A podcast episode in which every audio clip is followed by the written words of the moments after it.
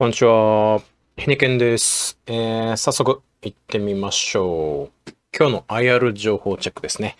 久しぶりですね。よろしくお願いします。昨日8月20日分から行きましょうか。手間いらずハイアス。うーん。アバント。あ、拓也さん、こんにちは。コメントありがとうございます。あ、来た来た来た。ワットマン来ましたね。業績予想修正。どうでしょうね。見てみましょうか。えー、っと、ワットマン。えー、若干マイナスか。あー、若干マイナス修正ですね。何があったかというと、おホビーサーチ株式取得。まあ M&A されたんですかね。で、その費用がかかったよっていうことですね。ワットマン。結構、ワークマンとね、社名が似てて、あの、同じかなと思いきや、えーリユースとかですね。あの、神奈川地盤の会社ですよね。リユース関係の店舗ですね。うん。次行きますか。えーっと、うん、地元。うーん。昨日はあんまりないな。ハイで日高。配当予想修正。減配っすかね。どうでしょう。えーっと、今回修正、あ、やるんや。第二四半期やるんすね。ちょっと落ち着いたんかな。未定だったところ、えー12円実施しますよという変更ですので、ちょっと一息ついたのかなっていうところですね。うん、理由を見てみると、まあ、現在の状況と勘案してと書いてありますね。えー期末はまだ未定と。油断はできませんよということですね。えー前期が1株18円で今期12円ですので、まあ減配ですが、でも、やりますよってことですね。なるほど。はい、続いていきましょう。見えてます？これ。大丈夫かな？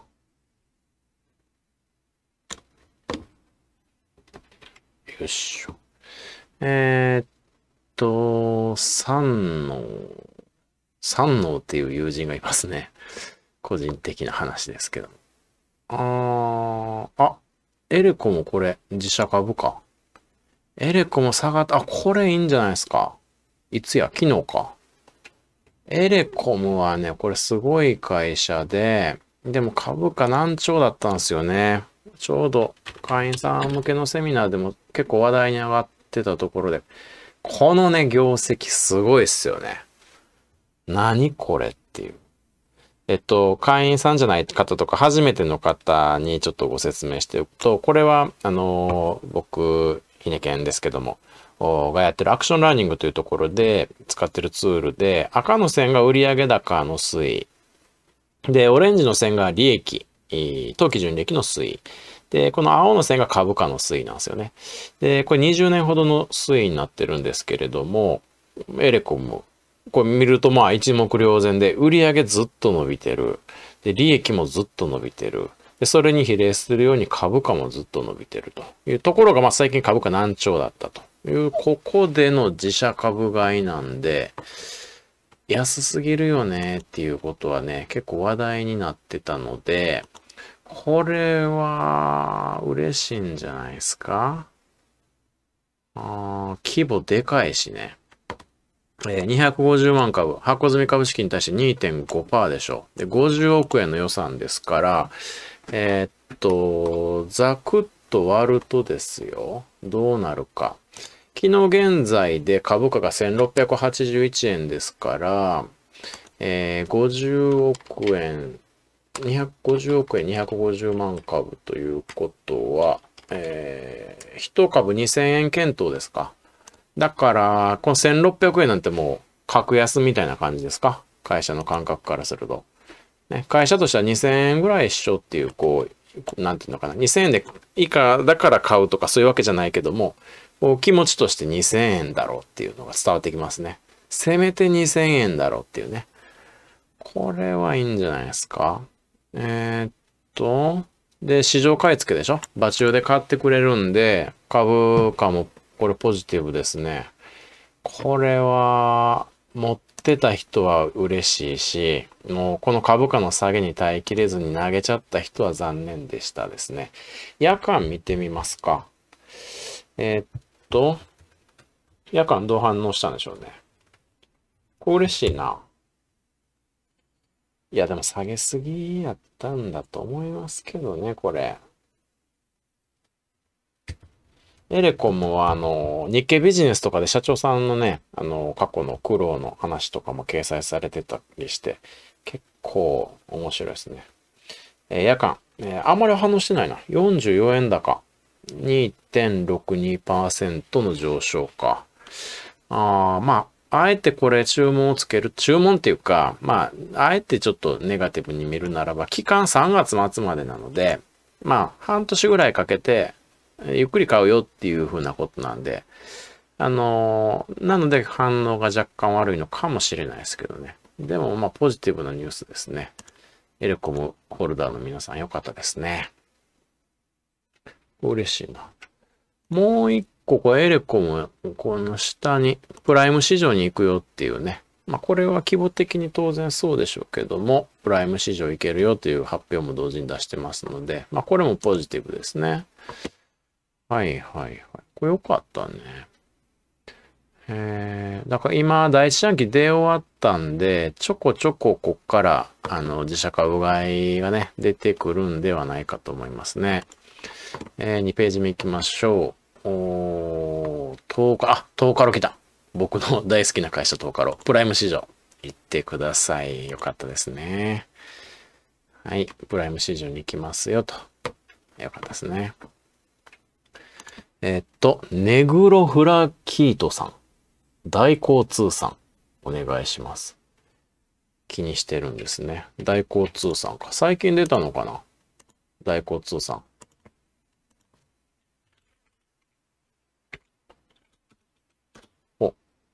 えー、っと、7月27、決算説明資料が出てるのか。これじゃあ見てみますか。大交通さんね。えー、っと、何番だったっけ？えー、7673ですね。7673大交通さんですね。はい。あの、卸かな？商社ですね。7673。さっきバリュートレンド見ときましょうか。7673。えー、大骨さん。こんな感じね。まあ、ふーんって感じっすね。さっきのエルコムがすごすぎるんで、あの、大骨さんもいい会社なんだと思いますが、まあ、ふーんって感じですね。えー、決算説明資料を見ると、お会社概要とか、あんまり、株主1600人ほどか。結構渋いところ来てますね。ネグロ、ネグロフラキートさん。投資歴長いんだろうな。か、どっかで誰かが紹介してたのかだな。えー、っと、2020年5月の決算ハイライトで、おすごい増収か。ああ、防災関係、ギガスクール案件など。えー、粗利率は15.5%から15.9%に上昇しているんで、まあ、内容としてはいい決算ですよね。で、営業利益も増えてると。いうことで、もう、お、いいやんっていう、そんな決算ですね。どうなんですか？長期的な成長性はどうなんですか？成長戦略。えー、さらなる営業拠点、営業を、拠点を作っていくということか。エリア的にまだまだ広げれますよってことなのかな。あ防災行政ね。まあ、今、ちょうどね、すごい雨が降って、えまた、ね、防災に対する意識って高まっているので、まあ、いいのかもしれないですね。こう、どっちかというとテーマ的に来るのかもしれないですね。でも、あんまポピュラーじゃないけどね。あの、私が大好きな、あの、地味な会社ですね。大交通さん。いつ上場したのかな ?2019 年か。あ、松山市本社。ああ。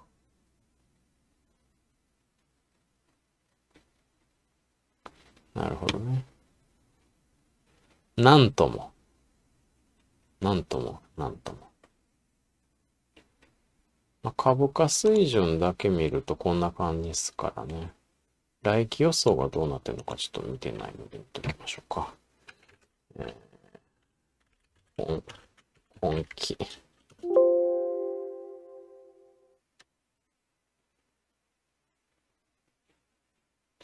え、ちょっと待って。えー、っと、次の機能どこにあるのや？えー、これか。25ページね。25ページ。この辺か。え、減収、減益か。これとりあえず売られますよね、これ。うん。で、6億6千万か。時価総額どんなもんすか？えっと、62億か。だから PR で言うと、えー、8倍、9倍ぐらいですか。ただ、おろしなんでね、だいたいそんな感じなんですよね、バリエーション的に。まあ、そんなもんかなって感じですね。一株利益下に書いといてほしいですよね、業績予想ね。はい、大交通さんでした。次行ってみましょう。えー、っと、クラウドワークス。うーん。あ、ビザスクすごい IR 出してましたよね。これもう一個前の日かなビザスクは後で見れたらいいけど。グノシー、プライム市場行くんや。えー。なんか、1時判定と、ではちょっとあかんかったけども、2時判定で、えー、いけるようになったよってことが IR されてますね。グノシーはでもビジネスね、今頑張ってるところですね。うん。結構プライムに行きますっていう IR 多いっすね。えー、っと、他見ていきましょうか。あ、ラスクさん、こんにちは。えー、っと、今年はずっと下落。あ、エレコもかな。自社株でも PTS 大きく反応して、まあ PTS 当てにならないですけどね。あの、大概当てにならないですからね。まあまあ、話半分で見ておくって感じじゃないですか。えー、っと、まあ、エレコムが作ってる商品って長らくね、必要にされると思うんでね。うん。えー、っと、うん、あ、AIT 来た。僕の持ち株ですね。AIT。配当予想の修正。えー、あ、増配ね。AIT はすごい会社なんですよ、これ。映像、はい。バリュートレンド見ましょうか。あのー、物流の会社なんですけどね。物流のサポートをしていくサービスの会社なんですけど。9381。こんな感じね。バリュートレンド。うん。いい感じ。何年持ってるかな ?10 年は持ってると思いますけどね。何倍かにはなってますね。AIT 増配でした。それから、えー、っと、この後、進化ラン系ですね。あ、プライム行くよとか、スタンダード行くよっていうの結構ありますね。えー、8月20日はこんなもんかな。えっと、フォーリーフクローバーさん。四つ葉のクローバーか。アンドジュピター。木星か。おうタツモ。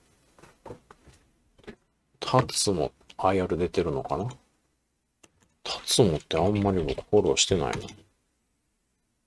えー、っと、8月6日に出てますね。えー、っと、業績予想の修正も出してるんか。そっちから先見ましょうか。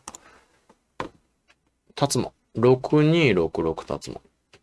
えー、っと、お、すごいな、これ。あ、すごいけど、情報修正ですけれども、去年と比べると現役ですから、だから、思ったほど悪くならなかった。いや、ちょっと待ってよ。しかし、通期か。通期は情報修正して去年超えか。あ、だからいいんすね。えー、タツも ?6266 タツもバリュートレンド見てみましょうか。6266。えっ、ー、と、半導体製造装置、プロセス機器、どこのプロ？かはよくわからへんけど、半導体って難しいですからね。あー、まあ、あれですな。レーザーテックとか、東京エレクトロンとか、ああいう感じの半導体テーマですな。売られてましたからね。えー。わかんないですね、これ。半導体関係。難しくて。えっ、ー、と、なぜ情報修正したか見てみましょう。え、ー、と、半導体の需要が増えたよと。半導体メーカーの設備投資が増えたよ。そのような状況の中、あ搬送装置部門の売り上げが堅調であったと。うんまあ、半導体ですな、の追い風があったよということですね。どうなんですかね来年も半導体市場って伸びるらしいですけどね、そこまでも今のマーケットが織り込んでるのか、織り込んでないのか、よくわからないですね。単身も見てみましょうか。二つも。えー、っと、うん、まあ、続きでは増、増収、増益になるよってことですね。バランスシート見てみましょうか。すごい在庫やな、これ。いや、そうでもないのか。110億。110億。売上のどんだけや？半年分ぐらいあるのか。まあ、リードタイム長いですよね。110億の在庫。へえ。これ、100万円単位にしてほしいですね、これ。えっ、と、前受金50億か。えー、だからまあ、そんなに借り入れは多くなくてもいけると。えっと、半年間の売上原価が70億ぐらいですから、えー、在庫110億っていうことは9ヶ月分ぐらい在庫あるのか。リードタイム9ヶ月ぐらい。うーん。なるほどね。これはちょっと難しいですな。投資判断がね。どんなとこに売ってるんですかね。得意先は。うーん。製造装置メーカーなのか、え、あれか。半導体メーカーかな。うん。難しいですね、立つの。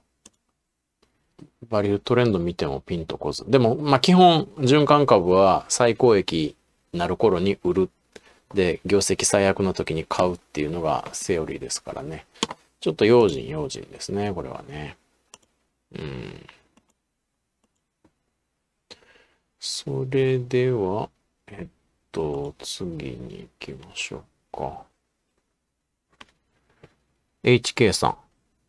4390どうですか ?4390 って何やろ ?4390。IPS か。ここね。こことりあえず気になりますよね、いつも。割安なん違うんっていう。でも、あの、フィリピンで通信ケーブル事業者に、あの、回線を販売するっていう事業内容を見て、なんかわからへんってなってね、止まっちゃいますよね。とりあえず IR のに取材させてもらわないと、これ、あれですね、投資判断難しいですよね。えー、ニコちゃん。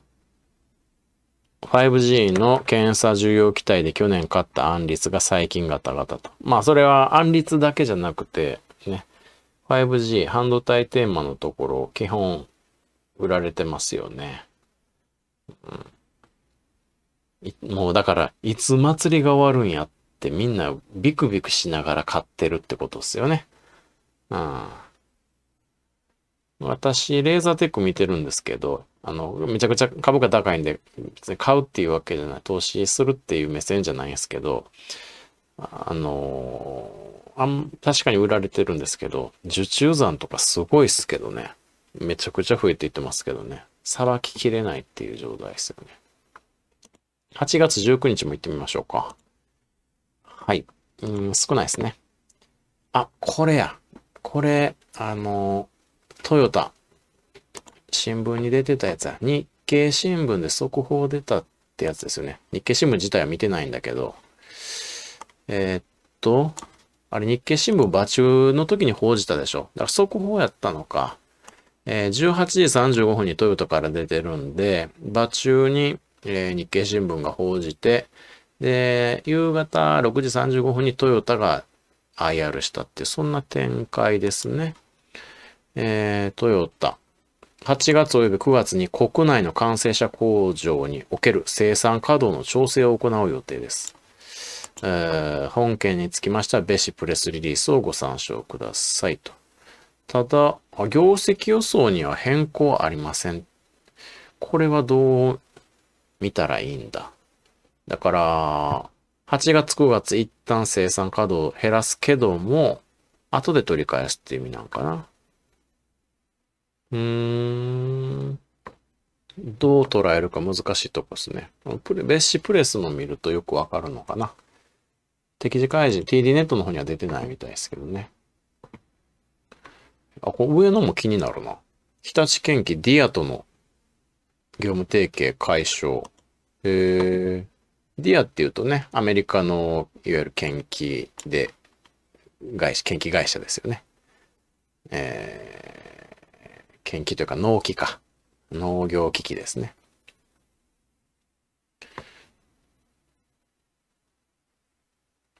えーっと、ディア日立を作って一緒にやってたのか。これディアって確かバークシャーも投資してましたよね。はいはいはい。えーっと、でも、今後の方向性がちょっと違うんで、提携やめちゃいますっていう、そんな内容ですね。日立、日立建機ってまだ上場してるんでしたっけ？えーっと、日立建機6305か。あー、日立、時価総額どんなもんですっけ？もう、TOB とかしないんですかね？マネジメントバイアウトとかね。時価総額6000億か。え親の日立がいくらですっけ？日立製作所の時価総額が、えー、5兆、6兆やから、まあ10分の1ぐらいか。まあできますよね。カーブインさせることできますよね。持ち株割合では飲むんだ。あ、ほとんど持ってないのか。あー、微妙っすね。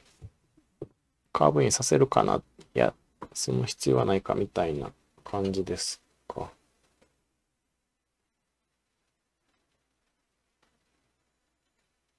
あー、なるほどね。ディアも見ときますか？これ。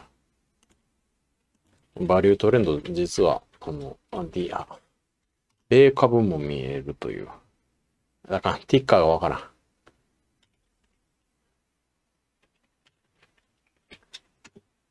えーっと、あかん。当てはまるのが多すぎて。ディア。ディアのティッカー教えてください。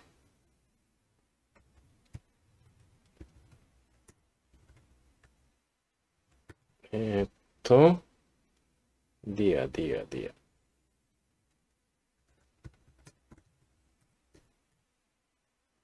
うーんと、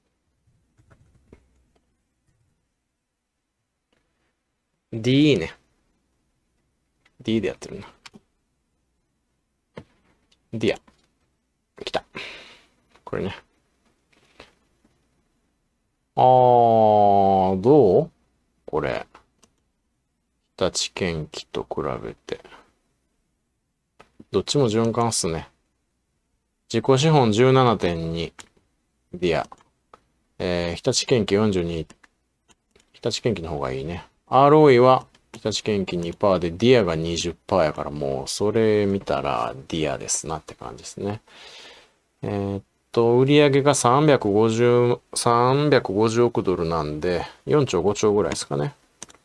で、日立建機がまあ8000億、1兆ぐらいですから、まあ規模的には、なんですか、5分の1ぐらいですか。なるほど、なるほど。提携解消。吉と出るのか、京と出るのか。う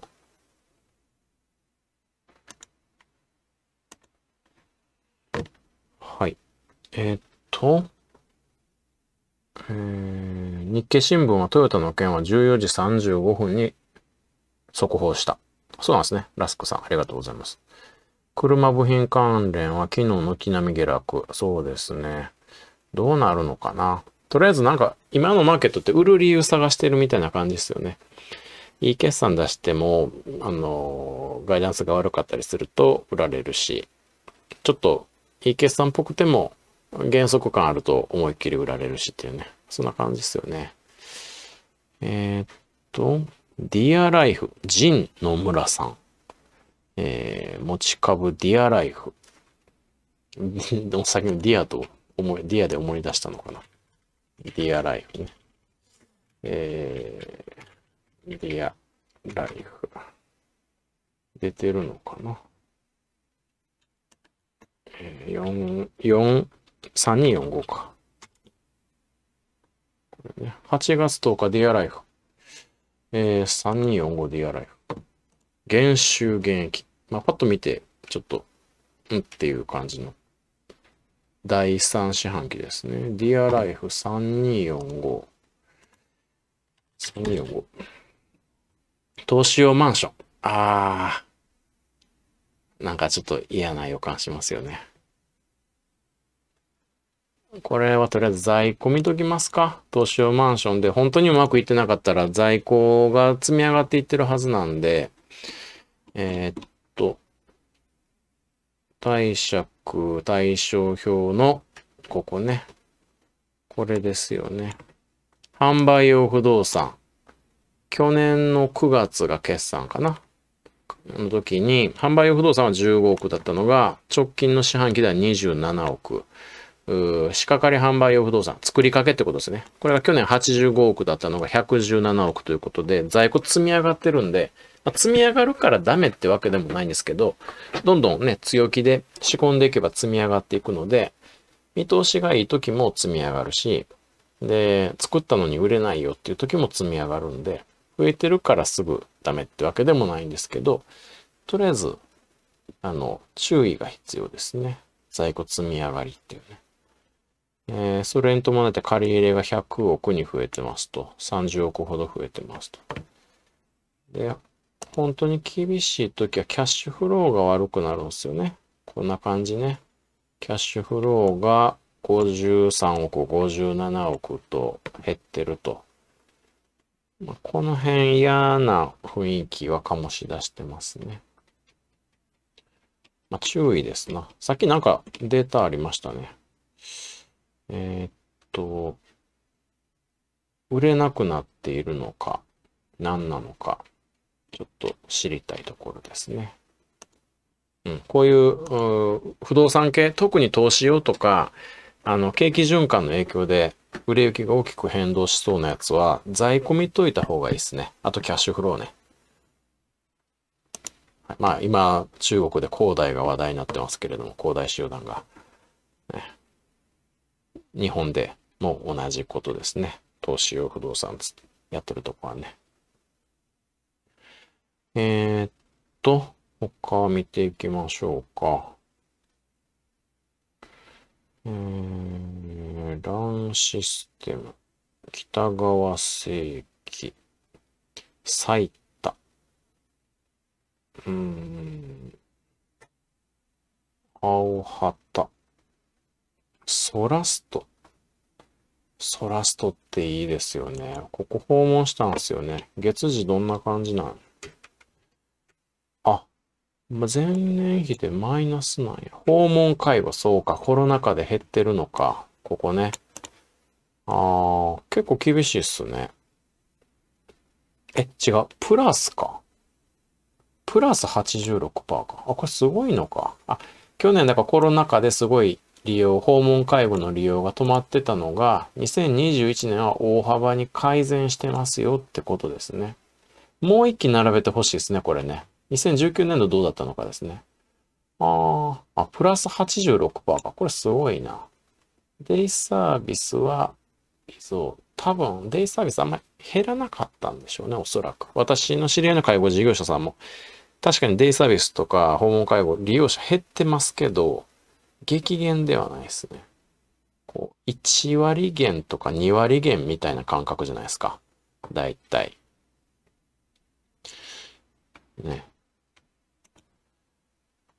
はい。それから、えっ、ー、と、もう少し行きましょうか。あ、QB ネットのこれ決算説明資料みたいな、これ。QB ネット。この間ね、僕朝10時からイオンに行く予定があって、まあ10時にオープンするイオンでね。で、あの9時55分ぐらいにこう、着いたんですよね。で、その自動ドアが、ま、開くのを待ってたんですよ。で、そしたらそこにこう、男性がね、私と同い年ぐらいの男性がわーってそのえあの自動ドアが開く前に並んでて、何してるんかな？どこに行くんかな？と思ったら、自動ドアが開いた瞬間、あの、QB ネットに駆け込んできました。いきなり列になってました。イオンの中にある QB ネットね。QB ハウス。えー、っと、通期予想。あ、これ減収なんや。えー、減収増益の予想。あ、ちゃちゃちゃ、これ今期や。今期は減収増益でしたと。で、来期は V 字回復しますよってことですね。えー、っと、QB ネットね。はいはいはい。あ、いいじゃないですか。髪の毛は伸びますからね。コロナ禍でも。ね。QB ネット。これ PR どんなもんなんですか？えー、っと、株価が1600円ぐらいです。PR30 倍ぐらいか？え ?1500 円。そうやな。この49円をベースに考えたとして、PR30 倍強化。高いっすよね。うん。スクラップビルド。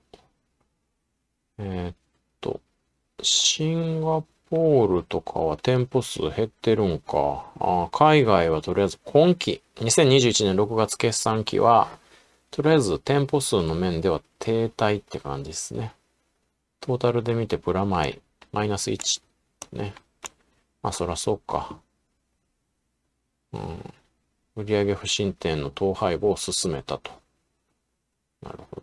2021年1月をボトムとして、えー、底堅い動きと。なるほど。頑張ってほしいですね。ここはね、のれんが多いですよね。そこが気になるところですね。トラスコ中山ね。大好きな会社ですね。不動産、大阪本社の移転ですね。はい。えー、っと、あ、もう時間がだいぶ経ってきたので、皆さんのコメントをちょっと読んでいきましょうか。えー、っおニコちゃん。あ、トヨタ自動車の業績予想に関しては、生産調整はもうすでに織り込んでると。あ、そうなんや。あ、そらそうか。8月の上旬に第一四半期の決算発表をし、業績予想もちゃんとその時点で見直してると。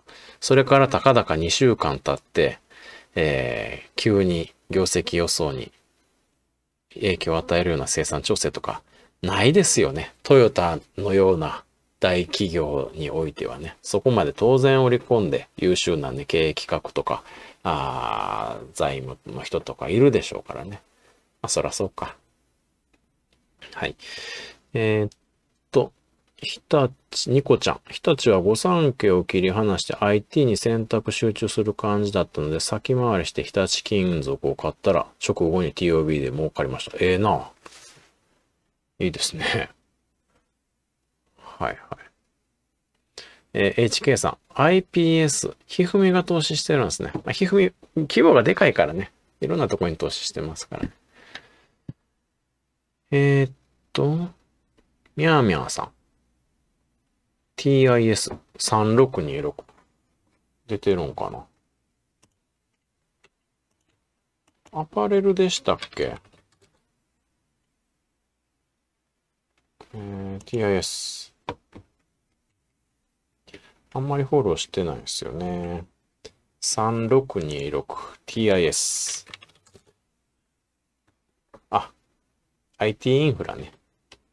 失礼しました。ここすごいな、これ。このバリュートレンドなかなかすごいですね。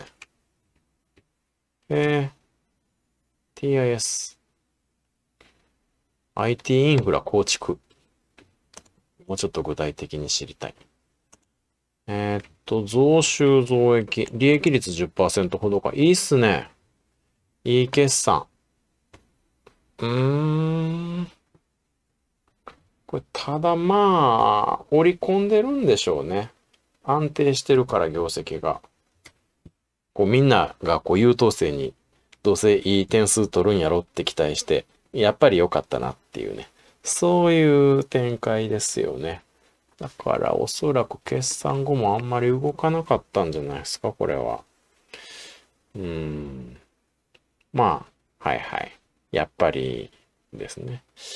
えー、っと、で、まあ問題はバリエーションなんですよね。この IT 系ってバリエーションがすごい大きく分かれていて、あの、要は自社コンテンツ、まあしょうもないっていうか、その、独自性のあるコンテンツを持ってる会社は PR がもう上限なしでバンバン上がっていくんですよね。まあ例えば、今ちょっと下ってますけども、弁護士 .com みたいなやつとか、33とか M3 とか、あの、IT っぽいんだけど、自社ソフトを持ってて、それをどんどんバージョンアップしてるっていうとこはバリエーション高い。でもこれ TIS みたいに、あの、大手の、まあ、言ったら、下請けっていうかね、あの、開発とかシステム運用を受託してるっていうところは、どうしてもバリエーション限界あるんですよね。20倍とか。なんで、えっと、業績、これも好調で素晴らしいんだけども、えっと、一株利益128円予想でしょう。えー、どうだ？これ、まあ、第一四半期過ぎて、まあ、まあそんなもんかって感じですね。128円で、えー、株価が2970、2957円でしょ。えー、だから PR23 倍でしょ。まあこんなもんかなって感じですよね。うん。でそこそこでかいし、俗人的なんで、あの、俗人的っていうのはその、結局システムの受託開発とかって、基本、一人な、一日何万円かける何日なんですよね。だから急にスケールしないですよね。いい決算だし、こう、いい感じなんだけど、株価的に言うとこんなもんかな。5年、10年かけて、徐々に大きくなっていくのかな。そんな感じの決算ですよね。はい。えー、っと、はい。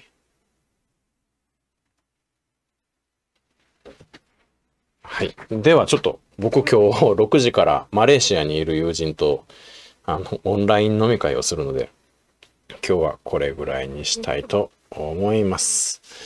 えー、っとですね、今日みたいに、えっと、突然、えー、セミナーというか、あ IR レビューやることがあるので、ぜひですね、このチャンネル登録はもちろんしてほしいんですけど、この、ここね、このベルマークを白くなってる人は黒アクティブにしてもらうと、生放送始まったよっていう通知がいきますので、これをオンにアクティブにしておいてください。そうすると参加しやすくなると思います。思い出した頃にやります。それと、えっと、こんな感じで企業のファンダメンタルズを見ながらですね、えー、長期で投資するということをやってます。ちょ、これ下切れてるな、これ。大事な部分やな。下切れてるけど。えっと、ですね、やってます。で、えー、無料会員登録とか、あるいは有料で会員登録していただくと、私が書いた本ですね。賢く稼ぐコツがわかる株の始め方、プレゼントいたします。まあ、有料と言っても月々1000円とか1000、あ、1200円とかそれぐらいなんで、えまあ、ちょうど本1冊分ぐらいの値段なんでね、えこれを機会に登録していただければと思います。はい。それでは、今日はこれぐらいにしたいと思います。今から、あ友達と飲みに行き、オンライン飲み会をしたいと思います。ではでは、お疲れ様でした。参加してくださった皆さん、ありがとうございます。